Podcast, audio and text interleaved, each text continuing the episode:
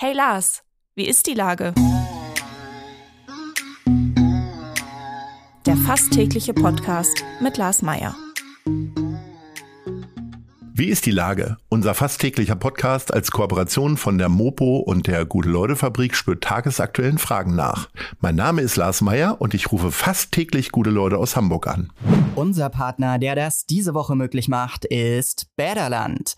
In sieben Ganzjahresfreibädern in Hamburg können Sie zu jeder Jahreszeit unter freiem Himmel schwimmen. Das war Werbung. Herzlichen Dank. Heute befrage ich den Musiker und ehemaligen Stadionsprecher vom HSV, Lotto King Karl. Ahoi Lotto. Moin, moin, Lars. 14 Jahre lang warst du Stadionsprecher im Volksparkstadion und hast die HSV-Hymne Hamburg meine Perle live bei Heimspielen gesungen. Mit welchen Gefühlen blickst du denn jetzt auf das anstehende Stadtderby zwischen dem HSV und dem FC St. Pauli? Ja, ich bin da aus der, äh, ich verfolge das gar nicht mehr so ganz intensiv, aber ähm, ich freue mich natürlich drauf, weil das besonderes Spiel ist. Äh, aus sportlicher Sicht äh, kann es dramatischer mit den jetzigen Voraussetzungen nicht sein. Es wäre natürlich schöner, äh, wenn man Erster gegen Zweiter in der ersten Liga hätte oder Finale in der Champions League oder so. Aber das werde ich wohl nicht mehr erleben. Ja, es wird spannend, weil beide haben eine Chance aufzusteigen und beide haben auch die Chance, es nicht zu schaffen. Ich glaube, dass, dass in den letzten Jahren viel in dieses Derby reininterpretiert worden ist und ich habe nun wirklich schon viele Derbys mitbekommen und bin ja einer dieser Leute aus den 80er Jahren, als man diese Rivalität nicht so hochgehangen hat wie heute. Gibt es auch ein Buch über die Band Slime, über Fußball und Hooligans. Da steht das genau drin, wie es damals war. Da werde ich sogar erwähnt die ja immer mal konvertiert sind vom HSV zu St. Pauli. Jedenfalls äh, habe ich so mal das Gefühl gehabt, dass in den letzten Jahren das sehr, sehr hoch gehangen worden ist, weil man so ein Klassiko vom Zaun brechen wollte von Leuten, die sich auch dementsprechend aufgeführt haben, dass ich, was ich zum Teil als sehr unhanseatisch empfunden habe. Was aus meiner Sicht ein bisschen dazu geführt hat, dass die Mannschaft, die das dann gewinnt, danach den Rest der Saison die Füße hochlegt.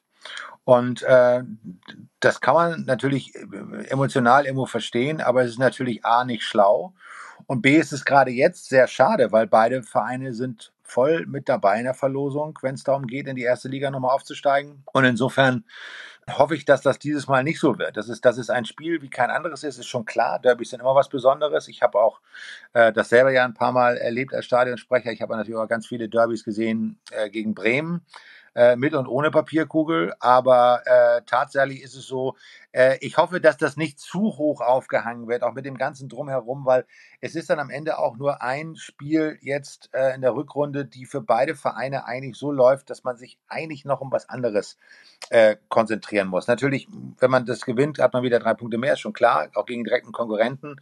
Aber ich hatte in den letzten Jahren so ein bisschen das Gefühl, dass es von beiden Seiten so ein bisschen hochgebauscht wird auf ein Level, was es auf die Saison betrachtet nicht hat an Bedeutung. Aber mal Hand aufs Herz, ist das Millantor-Stadion nicht das bessere Derby-Stadion, so mitten im Herzen der Stadt? Alles ein bisschen enger, nicht ganz so weitläufig? Oder gehörst du eher auch zu den Leuten, die sagen, nö, in das andere Stadion gehe ich gar nicht? Nein, überhaupt nicht. Ich, ich, ich weiß nicht, äh, ich war, war früher oft am Millantor-Stadion, weil da auch ein Freund von mir gespielt hat in den 80ern. Ähm, aber ich, ich glaube, bei, bei Derbys ist es ganz wichtig, dass, dass man unterschiedliche Stadien hat. Also ich stelle mir das in Mailand immer so seltsam vor, wenn die immer im selben Stadion dann spielen. Äh, wir äh, wahrscheinlich, also, also ich, ich finde, beide Stadien haben was für sich. Und beide Stadien sind die, sind die Heimat des jeweiligen Vereines und darum geht es, dass man seine Heimat präsentiert. Und das ist auch eigentlich ganz charmant, dass die beiden Stadien auch so unterschiedlich sind. Eng ist es ja im Volksparkstadion auch. Es ist ja kein, das ist ja nicht wie früher, als es die große äh, Schüssel gab.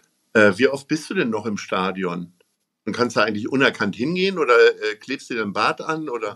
Ja, nein, gar nicht mehr. Gar, gar nicht mehr. Nein. Das heißt, du hast dir zu Hause dein Fußballstudio eingerichtet und hast auch, so wie jeder normale Mensch, 17 Streaming-Dienste abonniert, damit du auf jeden Fall immer jedes Spiel sehen kannst? Nee, ich gehe schon auch mal in, in, in Stadien, aber äh, ich war jetzt in Hamburg lange nicht mehr im Stadion. Aber ja, ich, ich guck halt Fußball. Ich meine, der Vorteil ist ja der, dass, dass man äh, mit bestimmten Paketen, ich habe aber kein The Zone-Paket, aber man kann halt äh, mit bestimmten Paketen, man kann eigentlich jeden Tag irgendwo Fußball gucken. Und ich guck zum Beispiel sehr gerne Premier League. Was aber auch manchmal ein hartes Brett ist, ne? Weil die, wenn denn so, weiß ich, City gegen irgendeinen Verein, der ganz unten steht, spielt, das ist schon 90 Minuten lang. Ich habe ich hab schon mehrmals in so Spielen gezählt, dass alle Spieler der verteidigenden Mannschaft im eigenen Strafraum sind. Das ist denn schon ultimativ. Ne? Aber ich gucke halt, ich gucke halt einfach wirklich ganz gerne Fußball. Also ähm, ich fand es jetzt äh, vor einiger Zeit auch super, dass es äh, parallel das Pokalspiel Bayern gegen Freiburg gab und Chelsea gegen Liverpool, was ja auch ein interessantes Spiel war. Das, das fand ich schon stark, dass das Sky damals so parallel gemacht hat. Ja, Pokal ist ja auch noch öffentlich-rechtlich, dann kann man das auch sehen. Also ich gucke schon ganz gerne Fußball. Ich habe äh, was ich abonniert habe, sind diese ganzen Apps, ne, diese ganzen Push-Forward-Dinger. Das ist immer, wenn wir am Wochenende spielen und was ich, unser Tourleiter hat so die Handys im Rucksack oder hat mein Handy dabei, weil er damit auch Fotos macht, der wird immer wahnsinnig, weil sie die ganze Zeit bimmelt und pinkt, weil diese ganzen ähm, abonnierten Ligen und Vereine dann anschlagen. Aber es ist ja auch so, dass wir am Wochenende auch idealerweise auch spielen selber. Insofern dann ist man eh nicht so öfter im Stadion. Ja.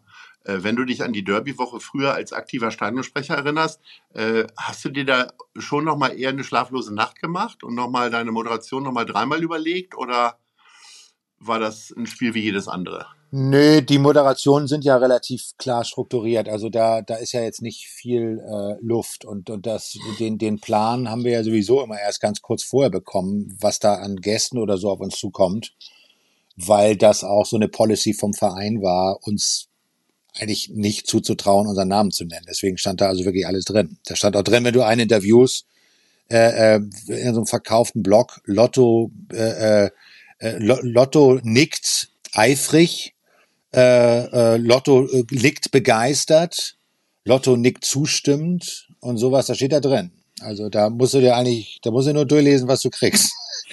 Aber ein Derby ist deswegen was Besonderes, weil natürlich so Interviews äh, vorher viel waren. Ne? Und äh, eine Zeit lang sind ja Arndt Zeigler und ich bei HSV gegen Bremen und Bremen gegen HSV wie, wie eine Person eigentlich äh, durchs Land ge gefahren und geflogen, um, um irgendwo in Fernsehstudios oder so überraschend sich miteinander darüber zu unterhalten. Mensch, der eine ist bei Werder, der andere beim HSV. Kann es sein, dass das beim Derby für euch ganz schlimm ist und dass ihr jetzt äh, euch im Flugzeug die ganze Zeit nur geprügelt habt, wo man sagt, nee, wir sind tatsächlich befreundet. Äh, das ist auch interessant, mit Leuten zu reden von anderen Vereinen, weil man dann auch mitkriegt, wie da die Sicht auf den eigenen Club ist. Aber Derbys generell, aber wie auch generell wichtige Spiele sind immer für einen Stadionsprecher äh, mehr Arbeit. Aber das ist ja auch ganz schön. Und wie ist das für dich in dieser Woche jetzt? Ähm, ich sag mal, die Rivalität gehört ja hier fast zum Alltag dazu, dass man sich mal ein bisschen prickt und nochmal an äh, die letzte Niederlage erinnert oder andere erinnert an den letzten Sieg. Äh, spürst du das jetzt auch schon? Gibt es beim Bäcker schon mal so einen Spruch oder? Nee, also bei mir ist es immer so, dass, dass, dass Leute, äh, ich weiß nicht, das Gefühl haben, sie müssen mir mitteilen, mein Sohn heißt so und so, so und so wegen dem ehemaligen Verteidiger des HSV. Oder meine Frau ist St. Pauli-Fan, tut mir furchtbar leid, wo man sagt, ich sehe das wirklich nicht so eng. Also ich, ich, ich finde wirklich, deswegen habe ich es schon gesagt, dieses, dieses Buch äh, über Slime, äh, das beschreibt in diesem Kapitel ganz gut, wie es in den 80ern war, dass man beide Vereine auch unabhängig voneinander gesehen hat, dass man gesagt hat, St. Pauli war immer so ein bisschen dieses äh, ähm, klar, die hingen damals auch zwischen vierter und zweiter Liga oder auch mal erster, aber eigentlich war die Tendenz ja immer so zweite Liga mal dritte und so weiter. Es war aber trotzdem immer voll. Es war eine besondere Stimmung. Damals gab es dort auch normales Bier. Beim HSV gab es ja damals alkoholfreies Bier nur.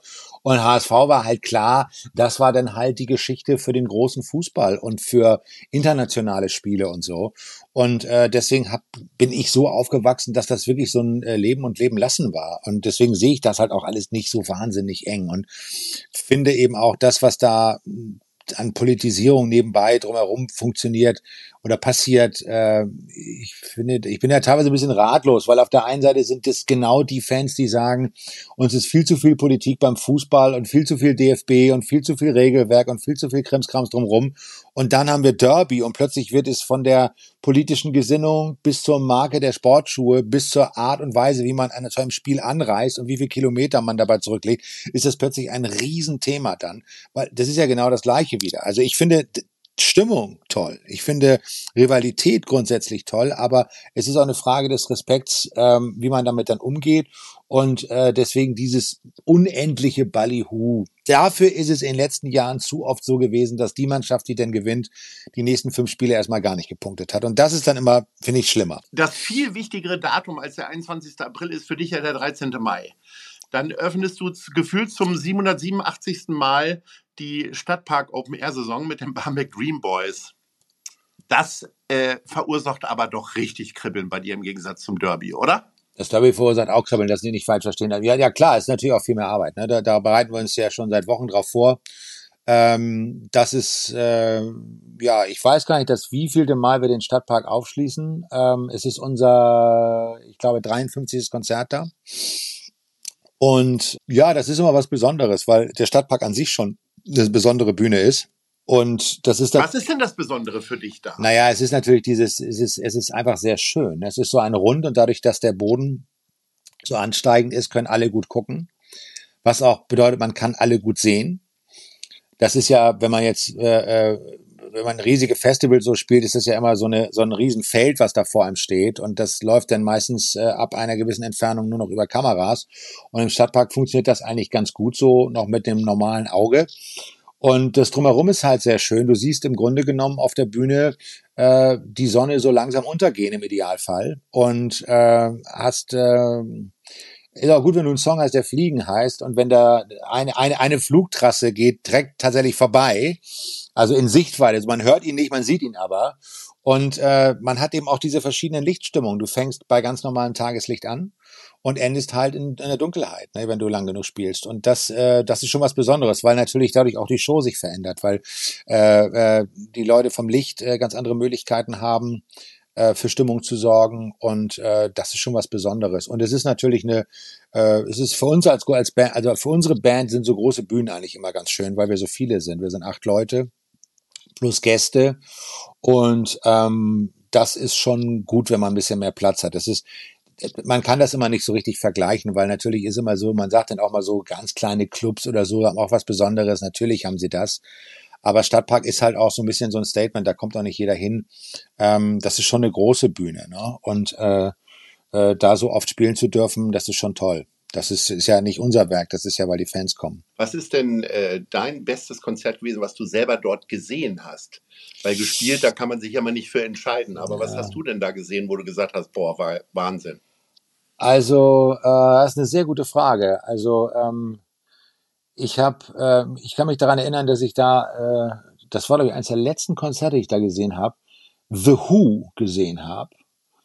Und ähm, ja, war mit ein paar äh, Freunden da, die auch alle äh, Mods waren. Und äh, ich hatte auch so eine Kutte an. Und Otto Walkes war da und hatte gedacht, wir hätten uns verkleidet. Er wusste aber nicht als was. Ähm, das war ganz abgefahren. Und ich erinnere mich äh, daran, dass ich mal ein äh, äh, ganz tolles Konzert gesehen habe von Chris Rea in den 80ern. Der hatte auch Glück mit dem Wetter. Mhm. Das passt natürlich so, so, so, so, so, so Soft Rock West Coast passt natürlich total gut in so eine Stimmung. Und sehr, sehr schön, das erinnere ich auch noch, war ein Konzert von The Cure mit der Vorgruppe Talk Talk, ähm, die ich nun beide sehr, sehr gut finde. Und The Cure ist ja mal so eine Sache. Robert Smith ist ja nun jemand, der sehr bleich sein möchte. Deswegen sind Open-Air-Bühnen natürlich für ihn gerade im Sommer tendenziell eher schlecht, weil man, man will ja nicht nachbräunen oder so. Und das ist ja eher sowas für eine Halle.